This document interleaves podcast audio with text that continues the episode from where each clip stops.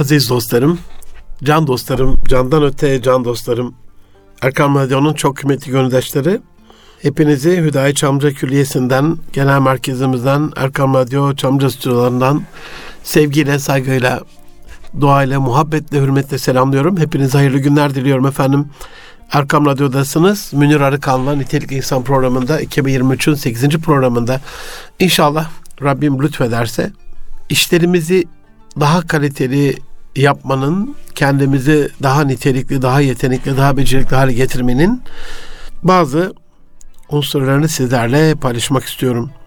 Bu vesileyle iki haftadan beri yaşadığımız bu büyük musibet döneminde rahmet eden merhum ve merhumelerimize Rabbimden gani gani rahmet diliyorum. Yaralılara Rabbimin Şafi ismiyle tecelli etmesini niyaz ediyorum. Şifalar diliyorum. Geride kalan kederli ailelerine, akrabalarına, hısım akraba talukat denirdi eskiden. Eş, dost ve ahbaplarına da sabır cemil niyaz ediyorum.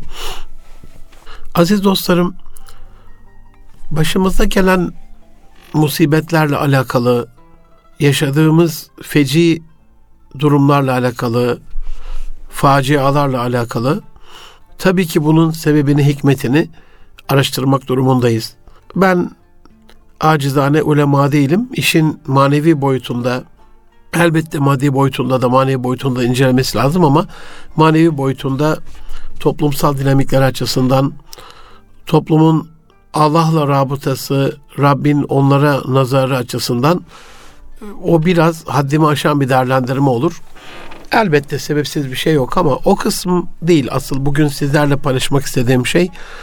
Acaba biz başımıza gelen her bir musibetten sonra durumdan vazife çıkartarak biz kendi nasibimize ne alabiliriz ve bu musibetleri kendi hayrımıza biraz daha işlerimizi kaliteli yaparak kendimizi daha e, nitelikli bir hale getirerek bundan sonraki musibetlere nasıl hazırlıklı olabiliriz, hazırlanabiliriz? Bunun üzerinde biraz durmak istiyorum aziz dostlarım. Eğer bize ulaşmak isterseniz malumunuz olduğu üzere nitelikli insan et erkamradyo.com e-mail adresi et Münir ve et erkamradyo tweet adresleri elimizde amade. Bize ulaşmanızdan, sesinizi duyurmanızdan, tavsiyelerinizi, önerilerinizi, eleştiri ve şikayetlerinizi, beğenilerinizi, dualarınızı dinlemekten mesrur oluruz, memnun oluruz, dua ederiz efendim. Aziz dostlarım, Kur'an-ı Kerim'de Rabbimiz Hak Teala kişinin Rad suresinde sanırım kişinin önünde ve arkasında Allah'ın emriyle onu kayıt ve koruma altına alan takipçiler vardır buyuruyor. Bugünle alakalı kısmı ayet-i kerimenin bir toplum kendisindekini değiştirmedikçe Allah onlarda bulunanı değiştirmez. Allah herhangi bir toplumun başına bir kötülük gelmesini diledi mi artık onun geri çevrilmesi de mümkün değildir. Onların Allah'tan başka yardımcılar da bulunmaz. Bu ayet-i kerimenin manevi dinamikleri ulemaya havaledir, alimlere havaledir, din büyüklerimize havaledir ama maddi yönden bize bakan vecihesiyle bakarsak, yönüyle bakarsak demek ki toplumun kendi yapısı içerisinde kendisiyle alakalı bir takım kurallar, kaideler, standartlar, işleyişler, usuller, tahammüller artık adına ne diyorsanız deyin var.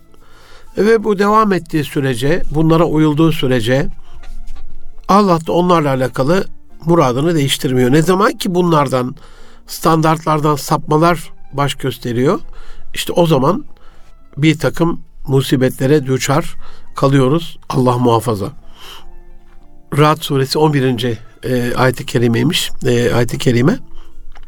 Yani e, metni itibariyle inallaha la yugayyiru ma bi kavmin hatta yugayyira yugayyiru e, ma bi enfusihim onların kendi nefislerinde olanı değiştirmedikçe kendisindekileri değiştirmedikleri sürece Allah da bir kavmin, bir toplumun kendisinde var olanları değiştirmiyor. Bunun içerisine muamelatı, usulü, teamülü, e, işleyişi, aklınıza gelen bütün her şeyi çünkü o toplumun içerisindeki ma bir kavmin diyorsa o toplumun içindeki her şeyi kapsıyordur. Allahu alem. Müfessir falan değilim. Sadece mealden bakarak ifade etmiş oldum.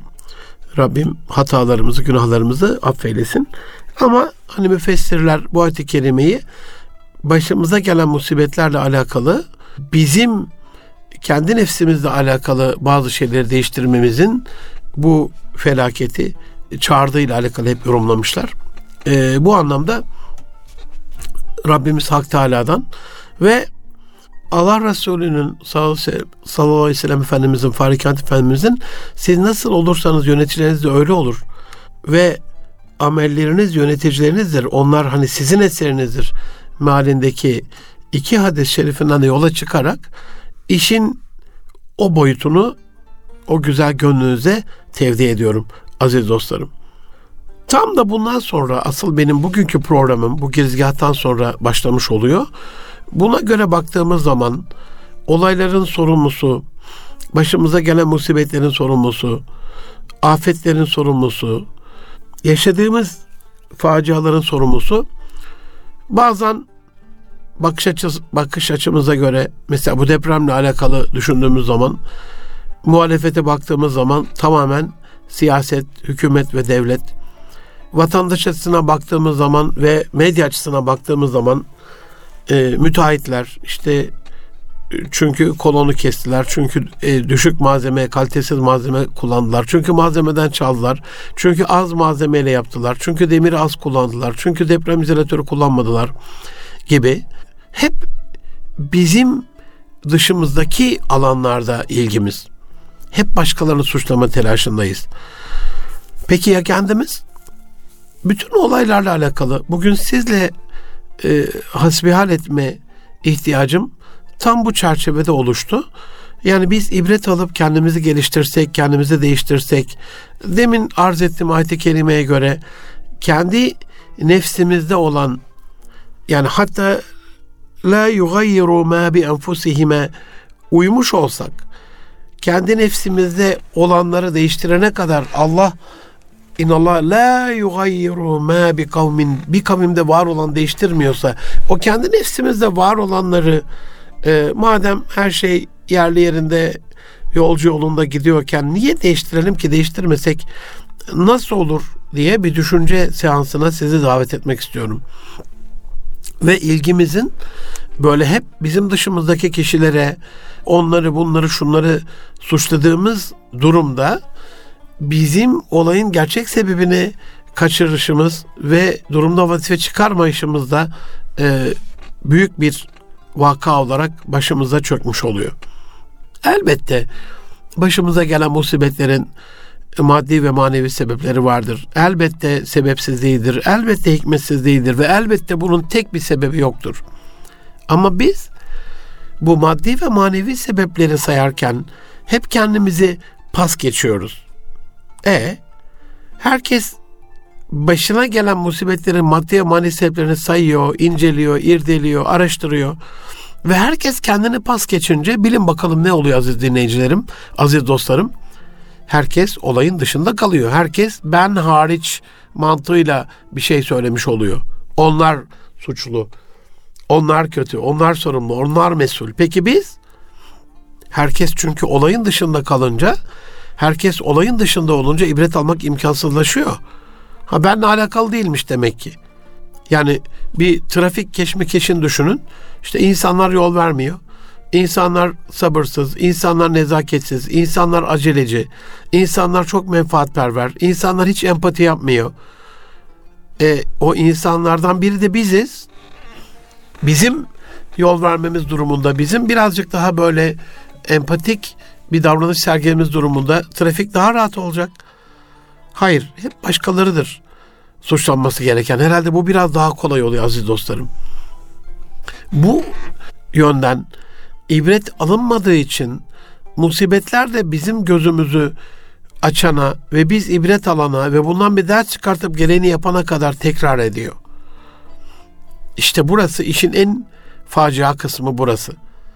Bediüzzaman Hazretleri'nin Hastalar Risalesi'nde galiba hani bir musibet, bir hastalık, bir bela, bir afet bir kişinin, bir kavmin, bir milletin, bir ülkenin, bir bölgenin başına geldiğinde Rabbim üçüncü bir göz gönderir diyor. Bunun niye olduğunu anlaman için bakman gereken çok özel bir göz. O gözle baktığında bunun neden olduğunu anlayıp idrak edip niye senin başına, niye senin kavminin başına, niye senin ülkene, niye senin şirketine, senin ailene, senin bölgene geldiğiyle alakalı anlarsan o üçüncü gözle, özel gözle bakıp sebebini idrak edersen ve bundan bir ibret alırsan az evvel okuduğum Rad 11'deki ayet-i kerimedeki Rabbimizin buyurduğu şekliyle kendi neslinde olanları olumlu manada değiştirip tebdil edersen durumunu hayra, iyiye, güzele o zaman o musibet görevini yapmış oluyor. Sendeki özel gözün açılmasına o, gö- özel, o güzel gözle bakmana yardımcı oluyor ve görevini tamamlamanın huzuruyla çekip gidiyor. Ama biz onu anlamadığımız sürece hep tekrar ediyor. Aziz dostlarım, Cumhuriyet tarihi boyunca bu hep tekrar ettiğine göre bu ülkede büyük yıkımlara, bu coğrafyada büyük yıkımlara vesile olduğuna göre bu sadece Türkiye'nin durumu değil yani İslam aleminin maalesef maal esef ale esef durumu bu. Japonya'da da depremler tekrar ediyor. Efendim işte onların fayatları okyanusta da biraz deniz tabanında da onların fayatları hep bunlar mazeret. Hazreti Ali Efendimiz mazeret diyor güçsüzlerin, zayıfların, korkakların sığındığı bir limandır. Hiç öyle mazeret bulmaya gerek yok. Yani bizim dışımızdaki, İslam alemi dışındaki ülkelere baktığımız zaman bizdeki gibi yıkıcı olmuyor. Üstelik hani 7-8 değil 9 şiddetinde olan depremlerden bile sağ salim selamet çıkabiliyorlar. Çünkü ibret alıyorlar. Bakıyorlar fay hattındayız. Bakıyorlar fay kırılganlığı, faydaki stres çok yüksek olduğu için tekrar şu kadar vakit içerisinde olabilir. Başımıza bir musibet gelebilir. Ona göre bir tedbir alıyorlar. Onlar bundan ders alıp tedbirini aldıkları için elbette ki takdir tedbire gülermiş. Elbette ki kaza kader tecellisinde kader asla tagayyür etmez. Ama sonucu itibarıyla kaza başımıza gelir ama kazanın sonucu değişirmiş. O zaman bizim bakış açımızı herhalde değiştirmemiz gerekiyor. Can dostlarım bir düşünmenizi istirham ediyorum. Mesela buzlu yolda kar lastiği olmadan yola çıkıp kaza yapana kimse afet demiyor. Bir afete yakalandı demiyor. Akılsızlık diyor. Kar lastiğini alsaydın, kış lastiğini taktırsaydın, buzlu yolda hızını bu kadar yükseltmeseydin, işte madem yolda böyle bir buzlanma gördün, karayollarını belediyeyi uyarıp orayı oranın tuzlanmasını sağlasaydın gibi kendi tedbirsizliğimizle, akılsızlığımızla alakalı bir şeyler söylüyor. Kimse kar lastiği olmadan yola çıkıp kaza yapana afet demiyor. Akılsızlık diyor buna. Emniyet kemerini takmadan araç sürüp kaza yapana kimse afet demiyor. Tedbirsizlik diyor. Senin bunda bir kusurun var diyor.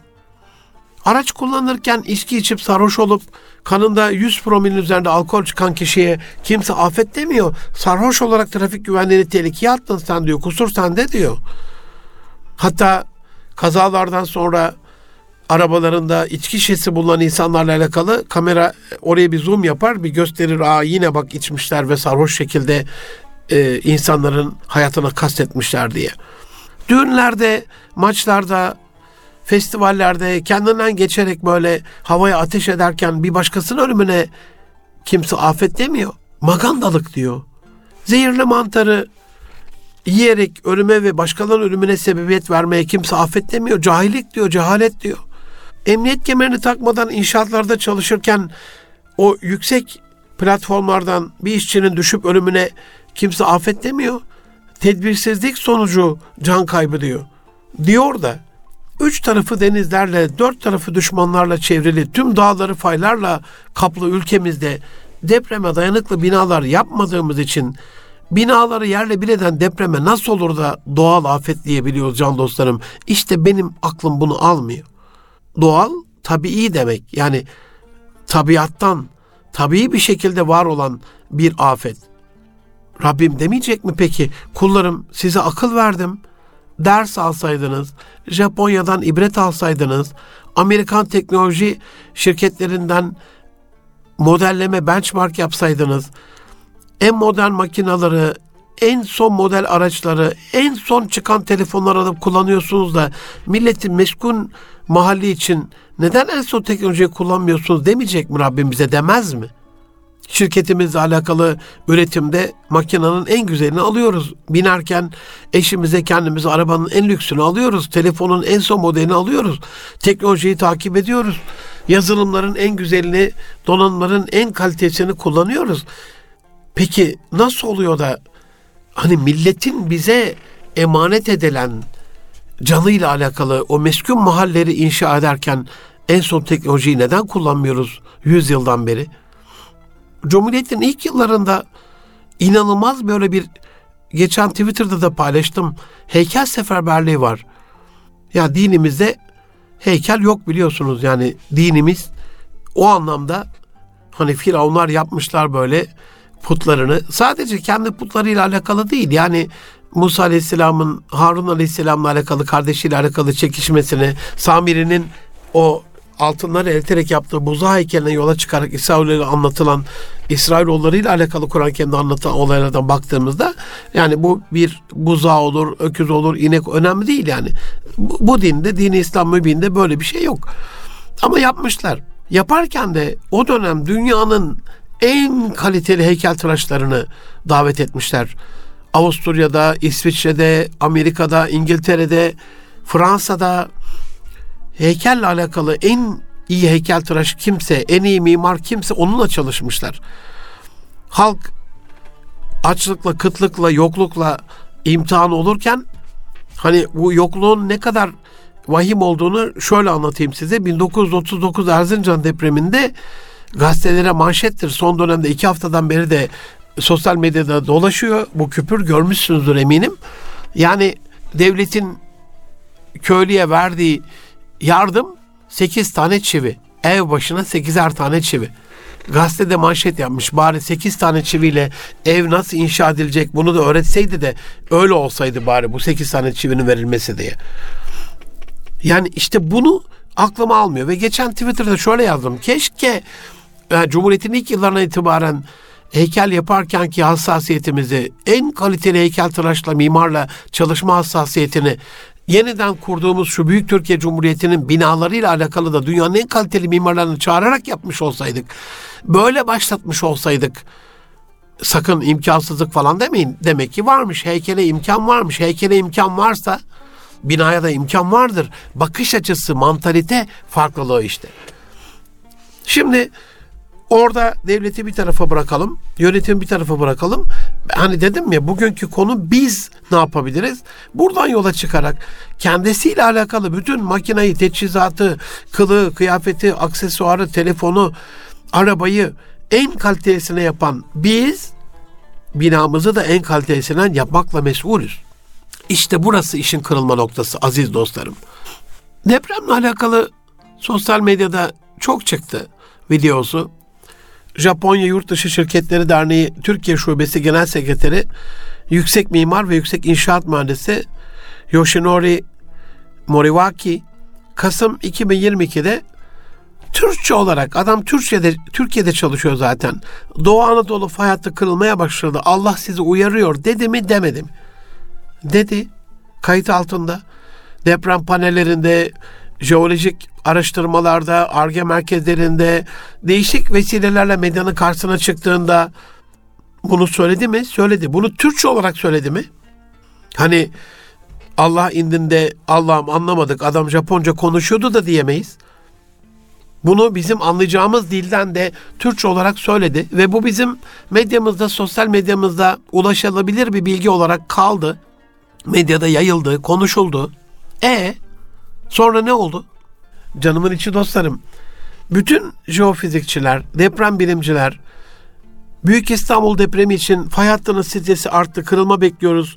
Bu da İstanbul Trakya hattında. Hani Erzincan'dan başlayarak bölüm bölüm Tokat'ta, işte Kastamonu'da, ondan sonra Gölcük'te, Gebze'de oldu.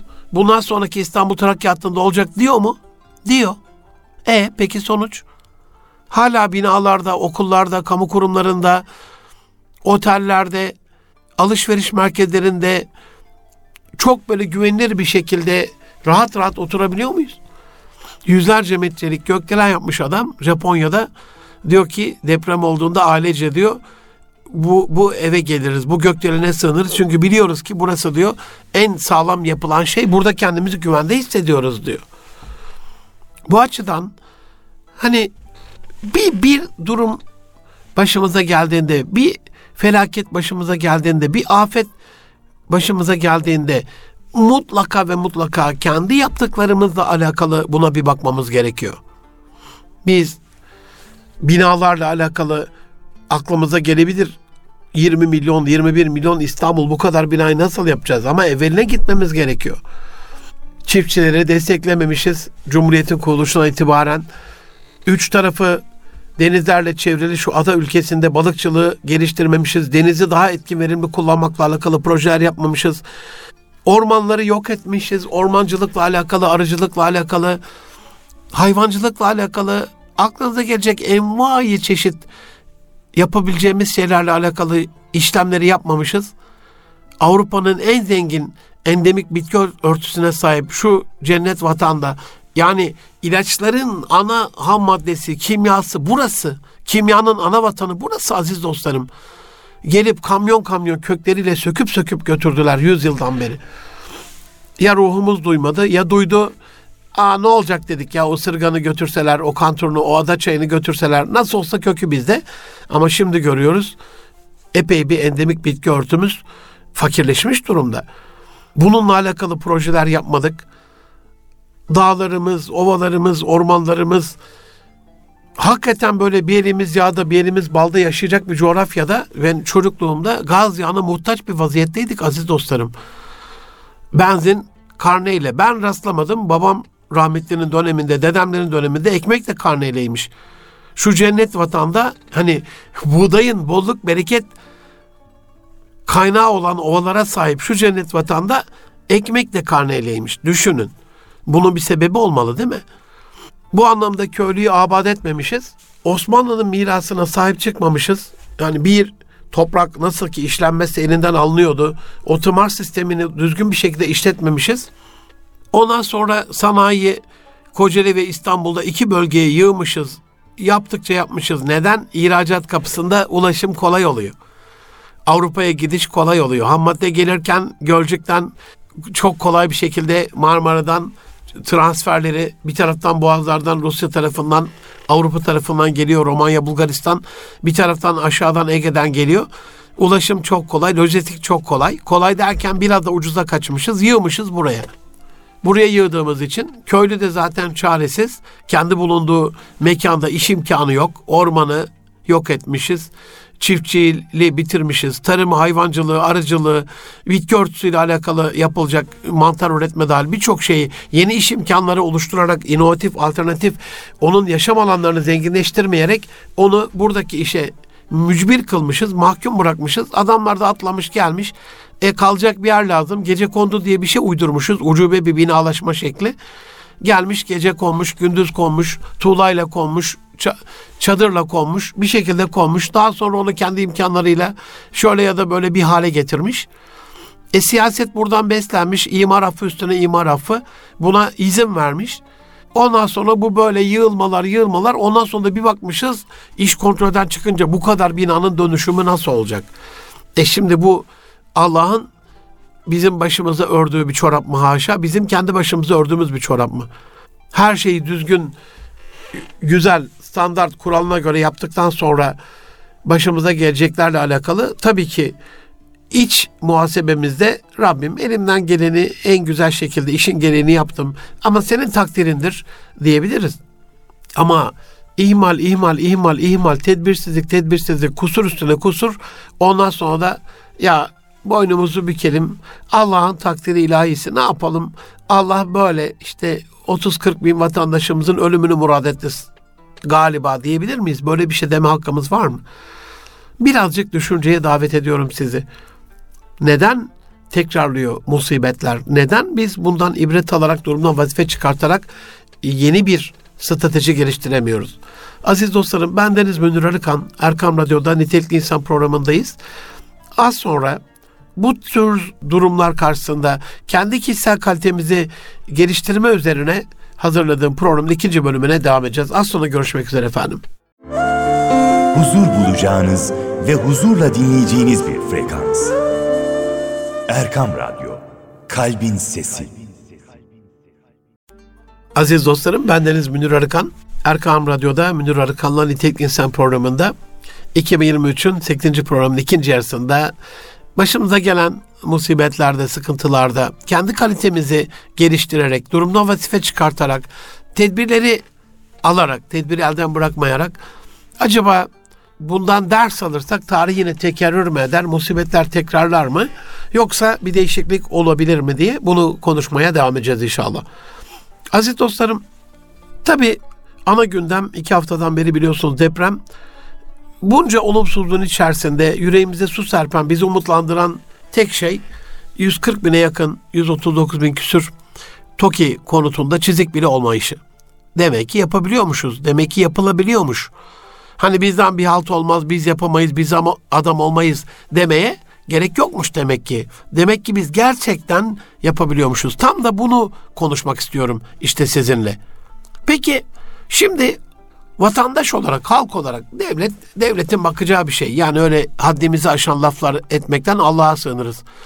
Elbette devlet kendi açısından kurumlarıyla ne yapacağıyla alakalı analizlerini yapıyordur. Çalıştaylarını, kongrelerini depremden sonra ben de böyle bir ulusal ve uluslararası iki tane kongre yapılmasını önerdim ama sosyal medyada paylaştım. E, gerekli yerlere iletirseniz biz de size dua ederiz. Biz de bundan memnun oluruz aziz dostlarım. Kim ki bir hayra vesile olursa onu yapan gibidir. Kim ki bir şerre vesile olursa o da onu yapan gibidir. Men della hayrun kefailuhu men della ala şerrin kefailuhu sırrınca buna riayet edelim. Hayra vesile olmaya, şerre engel olmaya çalışalım inşallah. Peki bu yürek aydınlığımız olan TOKİ konutlarının ne özellikleri var? Her şeyden evvel yani beş özelliği var. Birincisi yer etüdü, zemin etüdü çok iyi yapılmış.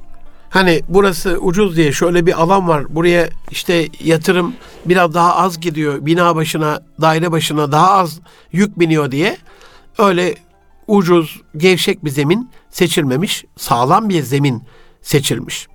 İkincisi temel deprem anında binanın salınımını azaltacak radye temel dediğimiz bir sisteme göre inşa edilmiş. Bildiğiniz üzere radye temel nedir? Gerçek adıyla radye general temel dedikleri yükün zemine düzgün bir şekilde dağılmasını sağlayan depreme karşı büyük avantaj sağladığı biliniyor biliyorsunuz.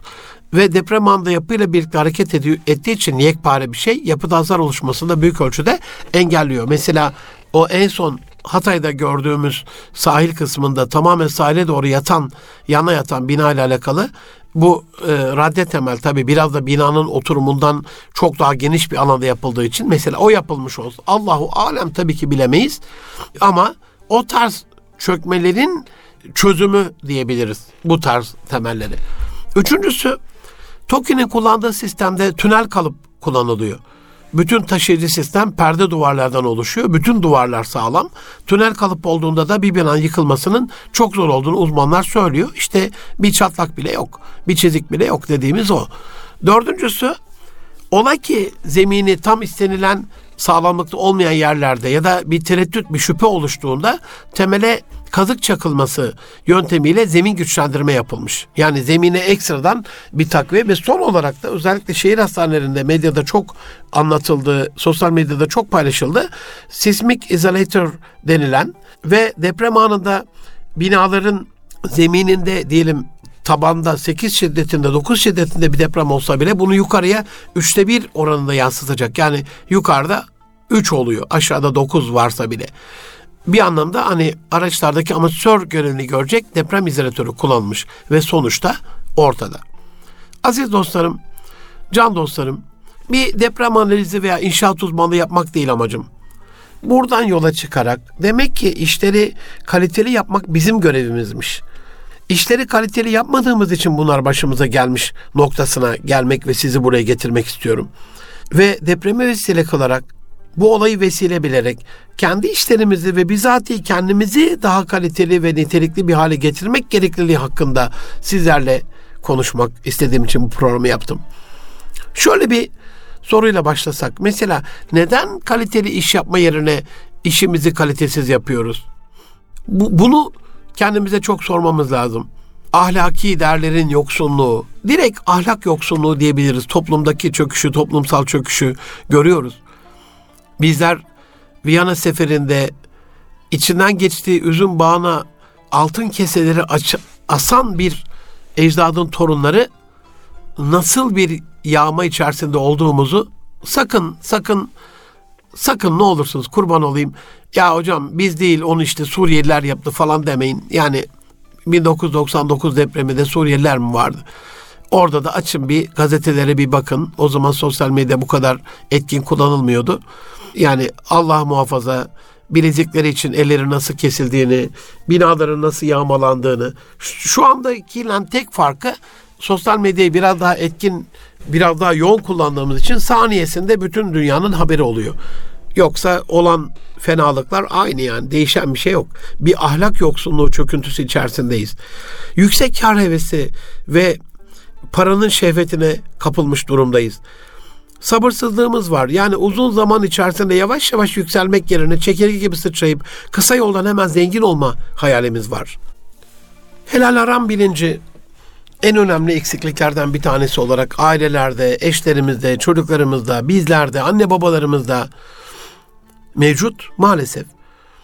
Toplumsal kalite bilincinin eksikliği dolayısıyla bir beklenti azlığı var. Ya işte yeter bu kadar olsun yeter. Kafi bu kadarı. Daha, daha fazla da ne bekleyeceğiz yani gibi. İçimizdeki batı hayranlığı sonucunda oluşan bir aşağılık kompleksi var. Bizden adam olmaz virüsü bulaşmış durumda. Özellikle bu Anadolu'nun yaşadığı işgal dönemlerinde Haçlılardan bize bulaşan bir virüs bizden adam olmaz. Onlar bu virüs tohumunu ektiler. Bu bu mikroba onlar bulaştırdılar bizi. Bize o gözle baktıkları için onlara yakın aşağılık insanlar o virüsü onlardan alıp bize taşıdı. Bizden bir adam olmaz. Ne olur beni affedin. Hayam el vermiyor. Allah'a sığınarak bu cümleyi kuruyorum. Ama Cumhuriyet'in ilk yıllarında ya bu dinle olmaz Hristiyanlığa geçmemiz lazım diyen aşağılık insanlar var olduğu gibi ya bizim erkeklerimizle de bu iş olmaz. Avrupa'dan damızlık erkek getirelim diyen hayasız, alçak, haysiyetsiz insanlar da maalesef olmuş. Bu aşağılık kompleksinden bahsediyorum işte. Bizden olmaz. Bir de biz yapamayız diyen bir öğrenilmiş çaresizlik var. Biz nasıl yapalım bunu? Mümkün değil. Elimizden gelmez. Ya da moral motivasyon hırsızı, eş, dost, akraba, tanıdık, çevre tam böyle yüksek kaliteyle, verimlilikle, odaklanmayla çalışıyorsunuz. Ya aman sana mı kaldı falan gibi böyle yakın çevremizin o motivasyonumuzu yok eden çabası, bizi aşağı çekme çabası. Bütün bunlar hep olacak aziz dostlarım. Ama asıl kalitesizliğe en büyük sebep sistemsizlik. Sistemsizlik. Onca ülke dolaşıyorum. İnanın batıda da doğuda da insanlar bizden daha zeki ve daha akıllı değiller. Vay be işte şu Alman, şu Fransız, şu İngiliz, şu Yahudi, şu Hristiyan, şu Amerikalı, şu Kanadalı.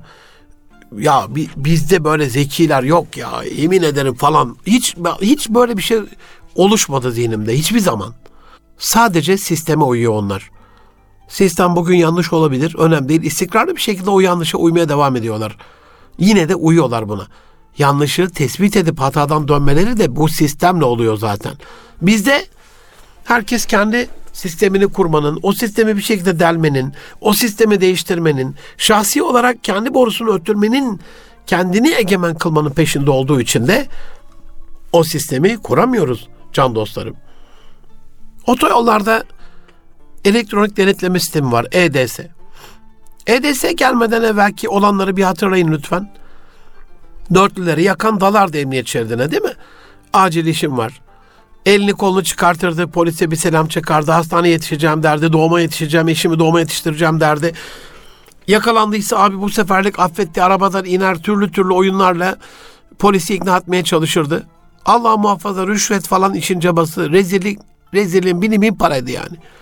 Şimdi, şimdi ben soruyorum Emniyet Genel Müdürü'ne alıyorum böyle şeyleri, raporları yüzde doksanın üzerinde, yer yer yüzde doksan sekizin üzerinde uyum var kurallara. Neden? Çünkü sistem fotoğraf çekiyor. Hocam uyulmayan o yüzde ikili kısım ne derseniz onu o bölgenin ahalisi biliyor. Hani birkaç defa başına gelmiş. Özellikle taksi şoförleri çok iyi biliyorlar. Ya ya da şehirler arası otobüs şoförleri çünkü sürekli yollarda olduğu için kamyon şoförleri hani diyelim orada bir kamera var. Aa o çalışmıyor. Onu biliyorlarsa orada yine sistem dışına çıkılıyor. Ama canları yanmışsa bir kere sistemi takip ediyorlar. Neden? Çünkü sistem fotoğraf çekiyor. Kişiyi çıkarmış devreden. Seni tanıyor, takip ediyor. Yani doğuma diye yetişeceğim, eşimi doğuma yetiştireceğim diye şerit ihlali yapıp maça gidiyorsan mobeseler seni takip ediyor. Nasıl yakalandı Beyoğlu bombacısı? Bu vesileyle. Hangi arabayla gelmişti? Geri dönüşte hangi yolu kullanmıştı? En son hangi mobesede görülmüştü? Oradan nereye doğru gitmişti? Böyle adım adım adım İstanbul'da özellikle ve büyük şehirlerde bunu takip ediyor. Kayıt altına alınan ihlal için polisle bir işin kalmıyor. Yani yok onu ikna ile alakalı, Allah muhafaza rüşvetle alakalı, gayrimeşru bir işle alakalı. Yani fotoğraf çekildiyse bitti iş. Peki burada asıl önemli soru şu. Biz neden bir sistem kuramıyoruz can dostlarım? İşte bunu çözdük mü aziz dostlar kurtulduk demektir yani. Madem ki sistem çözüyor işi bir bununla alakalı da araç muayenehanelerini hatırlayın lütfen. TÜV'ün araç muayene istasyonlarını. TÜV kurulmadan evvel rüşvetin bini bin paraydı. Rezillik diz boyuydu. Standartlar yoktu. Peki ya şimdi? Mesela bir polis ekibi aracınızın plakasını sisteme girdi ve bir sorgu sonrası araç muayene kaçağı çıktı ise feriştahı gelse aracı o ekipten alamaz. Asla müsamaha gösterilmez. Eskiden mesela bazı suçların korunmasıyla alakalı bazı emniyet görevlilerinin ihmalleri, kusurları olabiliyordu. Sistem geldi. Oraya da bir sistem geldi. Abi bir şöyle bir sisteme bir girsene bir baksana ne durumda bilmem ne falan. Sisteme sadece yetkililer giriyor. Yetkililerin de kiminle alakalı işleme baktığı kayıt altına log tutuluyor. Onun için de kimse kendi kariyerini yakmıyor. İlgilisi ise bakıyor öyle aracı olmak adına onun durumunu kolaylaştırmak adına hele hele Allah muhafaza bir durum değişikliği yapmakla alakalı hiç kimse suçlarla alakalı bir işe girmiyor. İşte sistem dediğimiz bu. Peki bu araç muayenelerinin yapıldığı TÜV'de durum ne? Siz hiç aziz dostlarım araç muayenesi için polislere yalvarıp bazı zamanlarda bir şekilde onları kendimizi acındırarak ikna ettiğimiz gibi TÜV elemanlarına bir eksikliğimiz konusunda yalvaran, yakaran, onu ikna etmeye çalışan insan duydunuz mu, gördünüz mü? Böyle bir şey olabilir mi? Yani gittiniz biliyorum eminim görmüşsünüzdür yani o sistemi randevu sistemi var. Öncesinde gittiğinizde bir sıra sistemi var. Hangi zaman diliminde sizi alacaklarıyla alakalı bir şey var. Hangi aracın ne kadar vaktinin süreceğiyle alakalı bir sistem var yani. Ve o araç muayenesini yapan kişiler de neye ne şekilde bakacaklarıyla alakalı eğitilmişler, yetiştirilmişler ve o kontrolü, o muayeneyi ona göre yapıyorlar.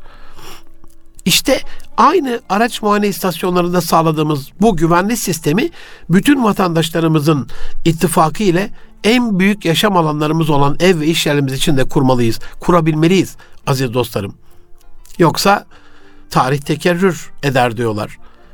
Hiç ibret alınsaydı tekerrür eder miydi lafını tekrarlar durur. Başımıza gelen türlü bela musibetleri doğal afete çevirir. Faturasını da ilahi adalete yıkar sıyrılırız. sıyrılırız da mahşerde sıyrılma diye bir şey yok ki. Rabbim ibret alıp durumdan vazife çıkartıp kendimizi daha kaliteli bir hale getirmemizi, işimizi sağlam yapmamızı, daha kaliteli, daha yetenekli, daha becerikli bir kişi olarak her bir musibetten sonra daha kaliteli iş yaparak daha tedbirli bir şekle girmemizi nasip eylesin.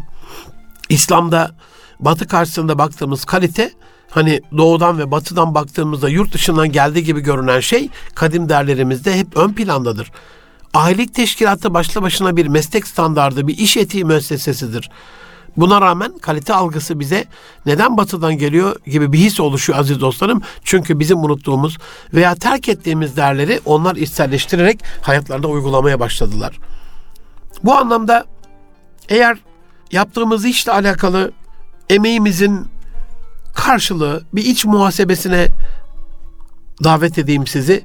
Eğer emeğimizin karşılığı Norveç'teki gibi tam ve zamanda ödeniyorsa, eğer sigortam İsviçre'deki gibi tam yatıyorsa, eğer iş yerim Singapur kadar temizse, eğer tuvaletlerimiz Japonlarınki kadar hijyenikse, otomatikse, kendi kendini arındırıyor, yıkıyor, e, çevreci, doğal, işte kendi üreten gibi gibi özellikleri varsa, vergide Amerika kadar hassas davranabiliyorsak, yönetim Finlandiya, Finlandiya'daki kadar şeffafsa, hizmetlerimiz Koreliler kadar kaliteliyse, patronlarımız kişisel mesleki gelişimine batı kadar önem veriyorlarsa, dünyada kendimi en değerli hissettiğim yer, iş yerim ve en değerli insanlar, çalışanlarım diyorsa bizi çalıştıran insanlar, ve biz bir Amerikalı kadar araştırma geliştirme dediğimiz argeci, inovatif, sıra dışıysak, bir Alman kadar dakiksek, bir İngiliz kadar iş bitiriciysek, bir Koreli kadar çalışkansak, bir Singapurlu kadar işinin ehliysek, bir Kanadalı kadar işine odaklıysak ve bir Japon kadar birbirimize saygılıysak, kibarsak, naziksek tebrik ediyorum. İşte o zaman biz başımıza gelen her bir olayda durumdan vazife çıkartarak bir sonraki adıma daha hazırlıklı, ve bir sonraki adımda da bunun üstesinden daha güzel bir şekilde gelecek bir duruma gelmişiz demektir. Bunu yapmadığımız takdirde ise daha çok tarihin tekerrür edip tekrarladığını ve başımıza gelen musibetlerde ağıt yakıp ağladığımızı Allah muhafaza göreceğiz. Rabbim bu vesileyle hani ben acizane ne karar verdim bu iki haftadan beri en azından ben kendi namıma kendi yaptığım işlerle alakalı işlerimi çok daha kaliteli bir hale getireceğim. Kendi çevrenizde eğer ya filanca yapıyorsa o işini kaliteli yapar. Filan şirket yapıyorsa kaliteli yapar. Filan millet yapıyorsa o işi kaliteli yapar dedirten bir çehreye döndürmediğimiz zaman kendi kalitemizi, niteliğimizi, yeteneğimizi, acısını çok çekeceğiz. Faturası çok bize kesilecek gibi geliyor. İnşallah ibret almaklığımız nasip ola. Kalitemiz çok daha yeteneğimiz, niteliğimiz, becerimiz, bilgimiz çok daha üstün ola. Akıbetiniz hayrola. Allah'a emanet olun can dostlarım. Hoşçakalın.